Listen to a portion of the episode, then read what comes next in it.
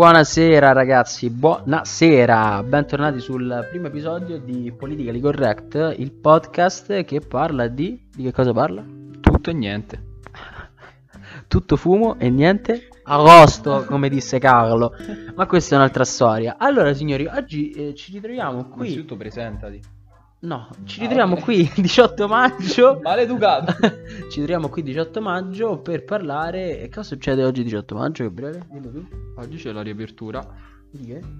del motore italiano, ma non la Ferrari, E cosa? delle imprese italiane. delle imprese italiane.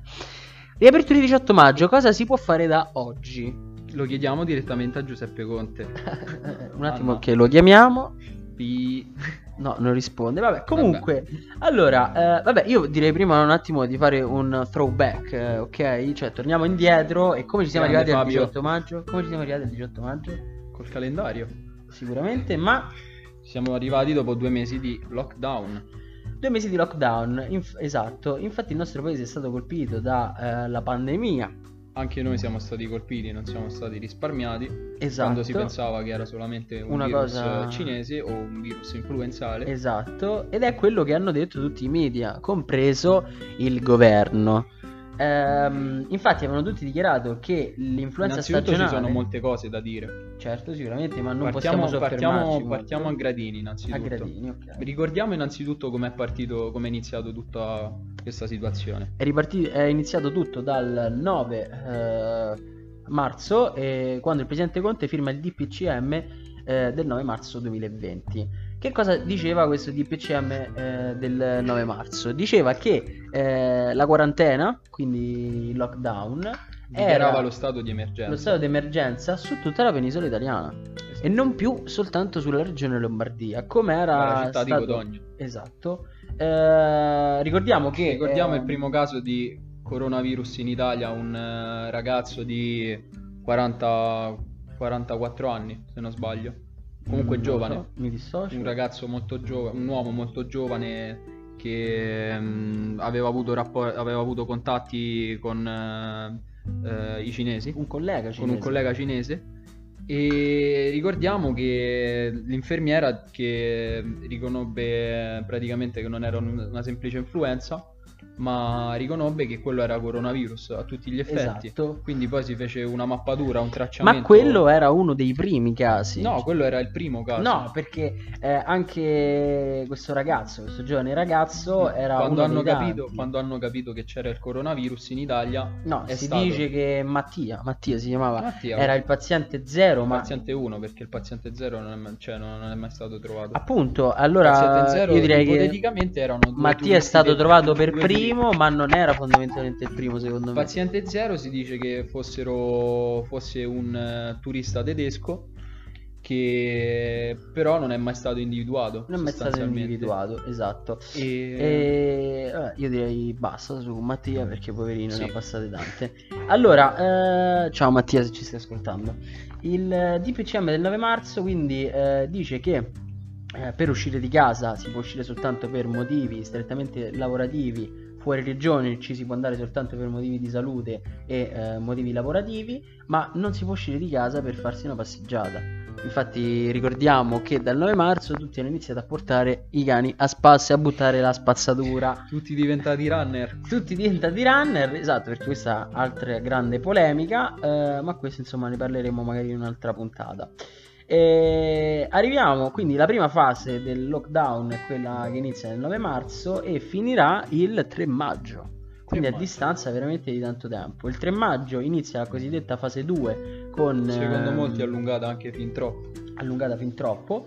Ehm, ma io a, propo- a tal proposito vorrei fare una, dichiara- no, una dichiarazione, vorrei riportare una dichiarazione che aveva fatto il presidente Giuseppe Conte. Ehm, per quanto possa stare sul cazzo, praticamente la maggior parte di tutti gli italiani, e per quanto possa essere criticato, eh, disse in una delle sue conferenze stampa, eh, dichiarò che se avesse chiuso tutto, eh, quindi avesse, pronu- avesse insomma ehm, firmato questo DPCM del 9 marzo, l'avesse firmato eh, mesi prima, quindi quando c'erano centinaia di casi in tutta Italia, nessuno avrebbe rispettato le, le regole. Crescevano a dismisura. Ma nessuno avrebbe rispettato le regole. Se avessero imposto il DPCM del 9 marzo, cioè la chiusura totale eh, a gennaio, non tutti avrebbero fatto. Sicuramente.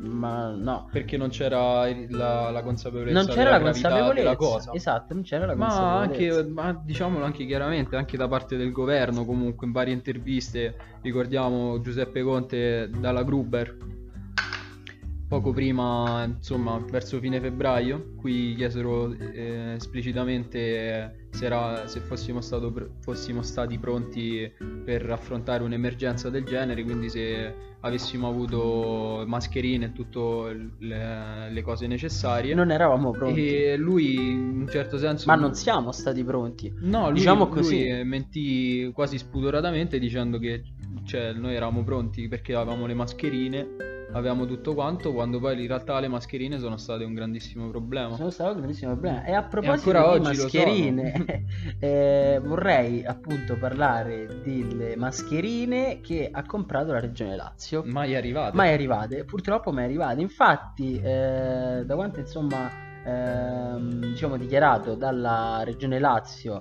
e a seguito delle indagini del- delle Iene che hanno dedicato eh, più di un servizio a riguardo, è uscito fuori che la Regione Lazio ha, fatto fir- ha- firmato un, ehm, un appalto per 17 milioni di euro per a un'azienda mascherine. sì, a un'azienda che non produce mascherine. E voi direte, cos?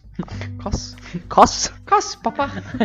è, è proprio così. Infatti la Regione Lazio ha pagato Piero, non dirmi questo. con soldi suoi, con un, cioè con soldi suoi, con soldi dei contribuenti, 11, Con soldi nostri. 11 milioni di euro a un'azienda che non produce mascherine, la Ecotech, che si è intascata questi 11 eh, milioni di euro. O Ecotech. Ma vabbè, siamo italiani, Ecotech. E ci piace così. e ci piace così. Eh, ha intascato questi 11 milioni di euro e non ha ancora consegnato queste benedette mascherine. Pare che dalle indagini fatte da Antonino Monteleone, no, no, no, allora da Antonino Monte, Monteleone delle, delle Iene eh, è uscito fuori che mh, questa azienda non produce mascherine, ma soprattutto si è intascata già questi soldi. E la regione Lazio aveva ricevuto altri apparti da aziende che producevano mascherine e che glieli proponevano a un prezzo più basso. E la regione Lazio ha rifiutato questi appalti. Conflitto di interesse. Ma chi lo sa, lasciamo il beneficio del dubbio, giudicate voi, insomma, e vedremo come si evolverà la. Ma la a me situazione. sinceramente Mago la cosa che stupisce di più è il fatto che Zingaretti nonostante abbia passato in primis eh, ciò che cosa significa avere il coronavirus, Coronavirus. eh, eh, Egli stesso che aveva dichiarato che era una semplice influenza. Vorrei ricordare, se non l'avete visto, andatelo a vedere il video in cui dichiara, poco prima insomma di ammalarsi di coronavirus, dichiara è una semplice influenza con il Vabbè. bicchiere di spritz in mano. È una semplice influenza, ma la settimana dopo la avevano- semplice influenza oggi ha fatto circa 250.000 vittime. Cioè, no, vittime, nel senso ha contagiato 250.000 persone. Siamo stati il paese forse europeo fino a poco tempo fa più contagiato, adesso Questo è quello che dicono i dati, perché poi c'è da dire anche che la maggior parte dei paesi europei ha nascosto per tanto tempo. eh, Ha negato dati. proprio. Ha, ha negato, ecco sì. ha negato la gravità della cosa, ma Mhm. come dicevamo prima anche in primis l'Italia, il governo italiano. E tra l'altro ci potremmo aprire anche un dibattito sui dati forniti a livello nazionale dalla protezione civile, eh, secondo cui non sono stati diciamo accurati Esatto. e perché i contagiati ad oggi secondo molti dovrebbero essere circa 10 volte tanto. Quindi un Ma abitante vedremo, vedremo. Comunque, Però insomma anche da- dall'equipe eh, di esperti del governo c'è stato molto fraintendimento riguardo questa situazione, questo coronavirus. altra grande polemica eh, che ha acceso mentre eravamo in casa in quarantena a produrre pizza e a mangiare come, eh, e a dire come dei porci. che sarebbe andato tutto bene, Esatto, e i flash mob delle serie non se li scorderà mai più finiti due giorni dopo. Esatto. Ehm, c'è la cosiddetta app Immuni. App Immuni, che cos'è, Gabriele? Ce la vuoi dire tu che cos'è l'app Immuni? questa Gabriele si rifiuta di dire che cos'è l'app Immuni. Ma allora, non è vero, Immuni- Giorgio. Giorgio. Il, ehm, l'app Immuni è un'applicazione che traccia i contagiati, cioè eh, chi ha questa applicazione sul proprio cellulare eh, Ricordiamo facoltativa. facoltativa perché di cui ancora non è stato viviamo in un annunciato- paese democratico. Di cui tra l'altro ancora non è stato annunciato quando effettivamente Quando uscirà. quando potremmo scaricarla Esatto. sul nostro Si dice comodissimo- che eh, si è accesa questa polemica perché eh, alla gente non va di far sapere allo Stato dove va, con chi va e che cosa No, frequenta. noi abbiamo la legge sulla privacy, una legge apposita sulla privacy. Che non è una legge nostra, è una legge europea a livello una europeo. legge a livello europeo, però noi saremmo gli unici birbantelli Birmantelli. che ci rifiuteremmo di usare praticamente questa Ma allora, eh, applicazione in modo sano. personalmente, personalmente io direi che cioè, questa è un'applicazione comunque intelligente. Ma lo dico mh, sinceramente perché non è un discorso di far sapere, cioè non è che ho paura che i miei dati Ma vengano Giorgio, partiamo dal presupposto che noi appena accendiamo il telefono loro sanno già tutto Ma di noi. ma pensate soltanto Quindi questo dibattito che si apre, questo dibattito inutile che si apre sulla privacy è, È inutile, è- una polemica sterile, ragazzi. assolutamente Ma senso. più che altro perché è stato dichiarato che questa app userà delle, dei scambi di Bluetooth, quindi usa un metodo per comunicare con gli altri dispositivi Tra l'altro, che non usa GPS ma usa Esatto. Bluetooth che non è tracciabile. e quindi tra l'altro c'è- tutti i dati verranno cancellati il 31 dicembre 2020. Tra l'altro, adesso tutti i complottisti diranno: Ah, la Terra è piatta, quindi dobbiamo. Le scie chimiche. le scie chimiche ci controllano. No, le, antenne, le antenne 5G bruciano gli uccelli. È, un discorso. No, le antenne 5G trasportano il virus. trasportano il virus. eh, diciamo che quest'app, secondo me, è molto intelligente per. Però tutto torna, inizi a capire. Sì, sicuramente è molto intelligente secondo me. E personalmente quando uscirà, se decideranno di farlo uscire, probabilmente io la scaricherò perché mi sembra un'idea molto, molto carina. E se fossi stato presidente del consiglio l'avrei reso obbligatorio. Sicuramente Fabio. Sinceramente. No, no, dai, seriamente, scusa, tu non la scaricheresti? Io sono per l'idea che dobbiamo scaricarla tutti obbligatoriamente, Eh. se no te ne stai a casa. Esatto. De- detto terra terra, Ma amici. è una cosa. Allora, ragazzi, oggi è uscita una notizia che fa ridere, ma fa anche riflettere. Di una persona che era stata segnalata alle ASL. Non diremmo la città, non diremmo dove, di Per là. privacy. per privacy. Anche perché non lo sappiamo. Shh, detto tra noi. In realtà è fasulla Eh, questa. sta- No, È una non è fake vero. news. Eh, questo giovane eh, stava passeggiando praticamente per la città insieme a due amici Nella piazza principale di questa città. di questa città Dove era si- stato segnalato alle ASL che aveva il coronavirus e è stato subito arrestato e denunciato dalla polizia. Adesso eh, ovviamente è una faccenda seria, però, Però- se persino le persone che sono comunque infette eh, non ehm, capiscono la gravità della situazione, di quello che stanno facendo e mettono a rischio, ma io non, non- cioè, non è una polemica contro eh, questa persona, cioè non è che è colpa sua, è colpa anche di chi deve sorvegliarlo, è colpa anche delle persone che stavano con lui, magari forse non lo sapevano, questo mh, diciamo li toglie da, ecco, dalla colpa, ma se eh, si scopre che i ragazzi che stavano con lui lo sapevano è davvero grave, è davvero grave. Però Cioè, questa è inconsapevolezza. dire- Sì, però c'è anche da dire che a livello nazionale, comunque, secondo sempre questi dati, eh, gli italiani sono stati abbastanza disciplinati. Sì, Sono sì, state pochissime, certo. pochissime segnalazioni, pochissime denunce da parte dell'autorità È vero. rispetto comunque al numero di, conta- di persone che non hanno rispettato Sì. la quarantena. Ma c'è anche dell'assurdo perché con le famose eh, autocertificazioni, diciamo, ci sono state anche delle multe eh, davvero salate per persone che mh, magari non avevano neanche colpa. Perché ho visto dei video su YouTube in cui la polizia e i Certo, carabinieri perché- multano Ma per dei motivi davvero futili. Ma sicuramente, ma c'è stata anche, tra virgolette, un'incomprensione da parte de- del governo centrale e istituzioni locali, Certo. tipo eh, ordinanze regionali che discordavano su ordinanze comunali, quindi eh, effettivamente alla fin dei conti non si è capito a livello magari regionale si poteva uscire e andare a fare sport, però a livello comunale magari chiudevano le piste ciclabili e, e quindi la gente non sapeva chi dar retta. È vero. L'esempio eclatante è stato il, sindaco di Messina, secondo cui l'ordinanza regionale È davvero incazzato. incazzato perché eh, sostanzialmente Musumeci, che ricordiamo è il presidente di regione siciliana. Sì. inizialmente aveva lasciato aperte le loro frontiere e, e niente, poi il sindaco di Messina si è battuto, come Mhm. ricorderete, in questa famosissima lotta contro i contagi, i presunti contagi di ritorno e effettivamente poi hanno chiuso la regione. Allora, eh, stiamo guardando un attimo i dati che sono davvero impressionanti. In tutto il mondo. Perché eh, questo 2020, diciamocelo, magari forse si risolleverà, eh, magari non ci saranno più guerre, non ci saranno più pandemie, ce lo auguriamo. La guerra c'è ovviamente. stata, è una guerra chimica. Ci auguriamo che non Forse. succeda. Ma No, ehm, la guerra chimica del Covid. mi dissocio. Ehm, Bugiardo. Mi dissocio, mi dissocio.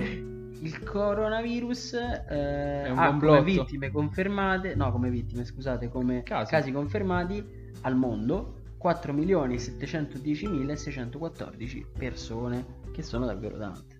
Sono davvero tante. Sono davvero Sono guariti 1.732.344 persone, ma sono, ahimè, decedute 315 Ricordiamo, ricordiamo ragazzi che questo a quanto si è capito è un virus mutevole mutevole, sì. che si adatta bene Ancora a... non si, non si capisce, cioè, Che- nel senso, gli studi, il tempo è davvero poco per scoprire davvero. che si adatta completamente bene ai specie ai climi freddi e però la cosa che preoccupa adesso in questi giorni è il fatto che diventerà forse endemico cosa significa? Che forse farà la fine della- dell'AIDS ossia prima di un anno comunque hanno detto che non troveranno sicuramente un vaccino Ma, E- eh, il vaccino è l'unica Il cura. vaccino, che- ricordiamo, è l'unica fonte per cui potremmo curare tutti eh, i malati e sicuramente non ci sarà una seconda ondata. Ecco. Ma diciamo che non c'è Risparmieremo- neanche la sicurezza. Risparmieremo un ritorno de- del quest- di questo coronavirus, di Sì. questo Covid-19. Però la cosa che preoccupa è che se diventasse endemico, ossia che non eh, si potrebbe alla fine più curare, diciamo così, cioè si adatterebbe fin troppo bene al corpo umano, ecco. Esatto. Eh, sarebbe una bella Fregatura. Esatto, per non dire inculata. Ma eh, comunque la Lombardia continua ad essere la regione. Perché ricordiamo anche che, cioè, magari noi i paesi sviluppati, che- tipo anche le regioni sviluppate, comunque l'Europa, l'America possono permettersi, di- la gente può permettersi il vaccino. Ma ricordiamo che se diventasse endemico in paesi tipo Africa o comunque del terzo mondo, scusate signori, questo è uno dei difficile. sintomi. E sarebbe anche difficile comunque riuscire a curare, a far debellare questa cosa a tutti gli effetti. Assolutamente, assolutamente sono d'accordo. Eh, volevo, mh, diciamo, ricordare, ma questo oramai eh, lo sanno anche le A formiche, che la Lombardia ancora oggi eh, si conferma come la regione con più, con più contagi. Infatti oggi sono stati confermati eh, 84.844 casi e decessi purtroppo 15.521 persone. Diciamo che la cosa brutta di questa malattia, permettimi di dire, è che si muore da soli, senza nessuno al tuo fianco. Cioè, tu Sì, vedi i tuoi cari tramite Però uno questo smartphone. mito è anche un po' da spadare, Fabio. No, no, non è da spadare Eh sì. perché la cosa più brutta. Ma come l'hanno me, gestita in Lombardia? mm, Tutti i casi di Covid che inizialmente sono stati spostati nelle RSA. E Questo c'è anche, diciamo, un altro. Ricordiamolo, signori. Un'altra. sì, E- Ci si potrebbe fare una puntata intera su questo discorso dell'RSA, ma io volevo un attimo eh, focalizzarmi sul lato umano, no?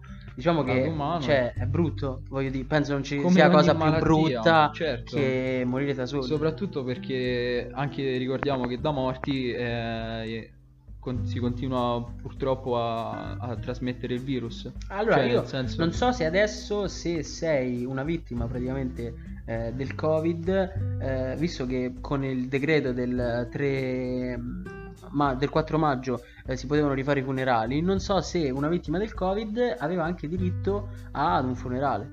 Non lo so se mm, effettivamente No, chi era eh. malato di Covid e poi eh, è morto, insomma, poteva eh, effettuarsi il funerale. Eh, dipende, dipende dalla regione, cioè dipende Non perché so, il fatto è che vediamo là in Lombardia per quanti morti ci- purtroppo ci sono stati, eh, molte famiglie non hanno potuto fare il funerale e comunque il- È brutto. il- la disposizione di fare i funerali adesso si possono fare co- con, mi sembra con 15 persone Massimo 15 persone. 15 sì. persone alla volta, quindi immaginate, vi ricorderete tutte le file di, inizialmente di camion militari che trasportavano morti all'ospedale, al cimitero bresciano, Sì, bergamasco. Ma la cosa brutta è che, ti ripeto, cioè, mh, quella che Eh, veramente dovrebbe. Ma sicuramente la cosa, scusa se ti interrompo, interrompo Fabio, ma la cosa che ha sconvolto è, sem- è che purtroppo per quanti morti e decessi ci sono stati non, non si poteva eh, fare effettivamente un funerale semplicemente per un, Onorare. onorare Onorare. Ma semplicemente per cercare un conforto, no? Perché alla fine, cioè, la religione è quello che fa, voglio dire, dare conforto alle persone, dare un credo, no? Una voce, ecco, eh, alle persone. Il concetto però è che eh, è brutto, nel senso vieni tra... Vieni, eh, cioè, eh, se, mh, le persone che hanno avuto il coronavirus sono state trattate, ahimè, però alla fine anche costretti dal personale sanitario, eh, diciamo un po' da appestati, però perché comunque bisognava far così. Eh, il concetto però è che è brutto magari quando una persona anziana che ha bisogno, ecco, diciamo, eh, del conforto da parte magari di un figlio, dei nipoti e cose così, eh, stare da sola, trascorrere le proprie- gli ultimi giorni da solo in una camera d'ospedale, intubato. intubato nei casi più gravi, da solo e morire poi da solo e magari neanche eh, potergli fare magari, il funerale. magari probabilmente neanche m- sono morti effettivamente tutti per cause riconducibili al, al coronavirus, sì. Però comunque sono stati trattati come pazienti Covid. come pazienti Covid, cioè, perché ovviamente, ma questo non è un discorso per dire ah, perché allora il personale medico non ha cuore eh, di qua e di là, no, assolutamente, però ehm, è ovvio che il personale sanitario si deve proteggere, essendo in prima linea si deve proteggere, quindi deve avere delle precauzioni molto più forti, no? Certo. E quindi cioè deve trattare tutti Però alla stessa queste maniera. protezioni devono essere garantite anche un po' dallo Stato. No, un po', cioè, devono essere garantite dallo Stato. Leggermente. che viviamo in un paese dove la sanità è pubblica, quindi il responsabile è lo Stato. Ehm, a proposito appunto diciamo di funerali e deceduti, c'è stata un'immagine che ha fatto veramente scalpore, che, mm, in cui a New York eh, è stata costruita una fossa, ok? Eh, dove In sono... un'isola vicino a New York. Ah, in un'isola, vabbè, eh, in un'isola vicino a New York, dove è stata... Sono stati seppelliti tutti questi corpi insieme e senza un- praticamente che nessuno ne, ne reclamasse l'identità. l'identità e che immaginate che brutto se eh, insomma mm, Un nostro muore, familiare, un muore e voi non sapete più che fine ha fatto. Eh. cioè è qualcosa di oltre al danno anche la beffa diciamo. Certo, ma c'è anche da ricordare la, la sostanziale differenza tra sanità americana e sanità italiana, sì che purtroppo questi sono i lati negativi della sanità privata e la sanità pubblica. esatto La sanità privata comporta il fatto che non tutti possono trovare delle cure adatte Mhm. e se le, se le trovano comunque sono basilari. Allora, a proposito di New York, il 30 aprile del 2020, diciamo, per chi è stato attento, insomma, e ha seguito i telegiornali o comunque ha letto i giornali eh, online perché di casa non si poteva uscire, ma eh, è uscito fuori che eh, il coronavirus, no, il coronavirus, scusate, eh, c- c'è stata la scoperta di 100 cadaveri stipati dentro dei camion refrigerati a New York. Questa è una cosa che fa un po' paura, nel senso, eh, ol- non è un film horror, ma eh, la realtà siamo nel 2020, non siamo nel 1800, ehm, anche perché nel 1800 i camion refrigerati ancora non c'erano, ma è uscito fuori che... eh, Ma sicuramente ci volevano fare i ghiaccioli. Ma sì, sicuramente, non, non lo metto in dubbio, ma eh, è qualcosa di inquietante. Cioè, che un obitorio mobile eh, aveva 100 cadaveri, eh, di cui la maggior parte morti per coronavirus.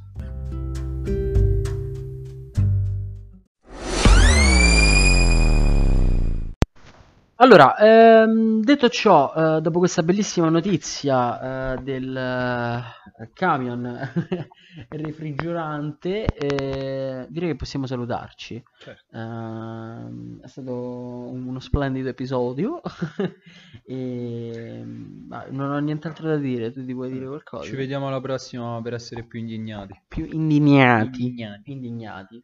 Va bene, un salutone e mm, Vi vogliamo bene. ci vediamo al prossimo podcast. Un saluto da Politically Correct. Ciao.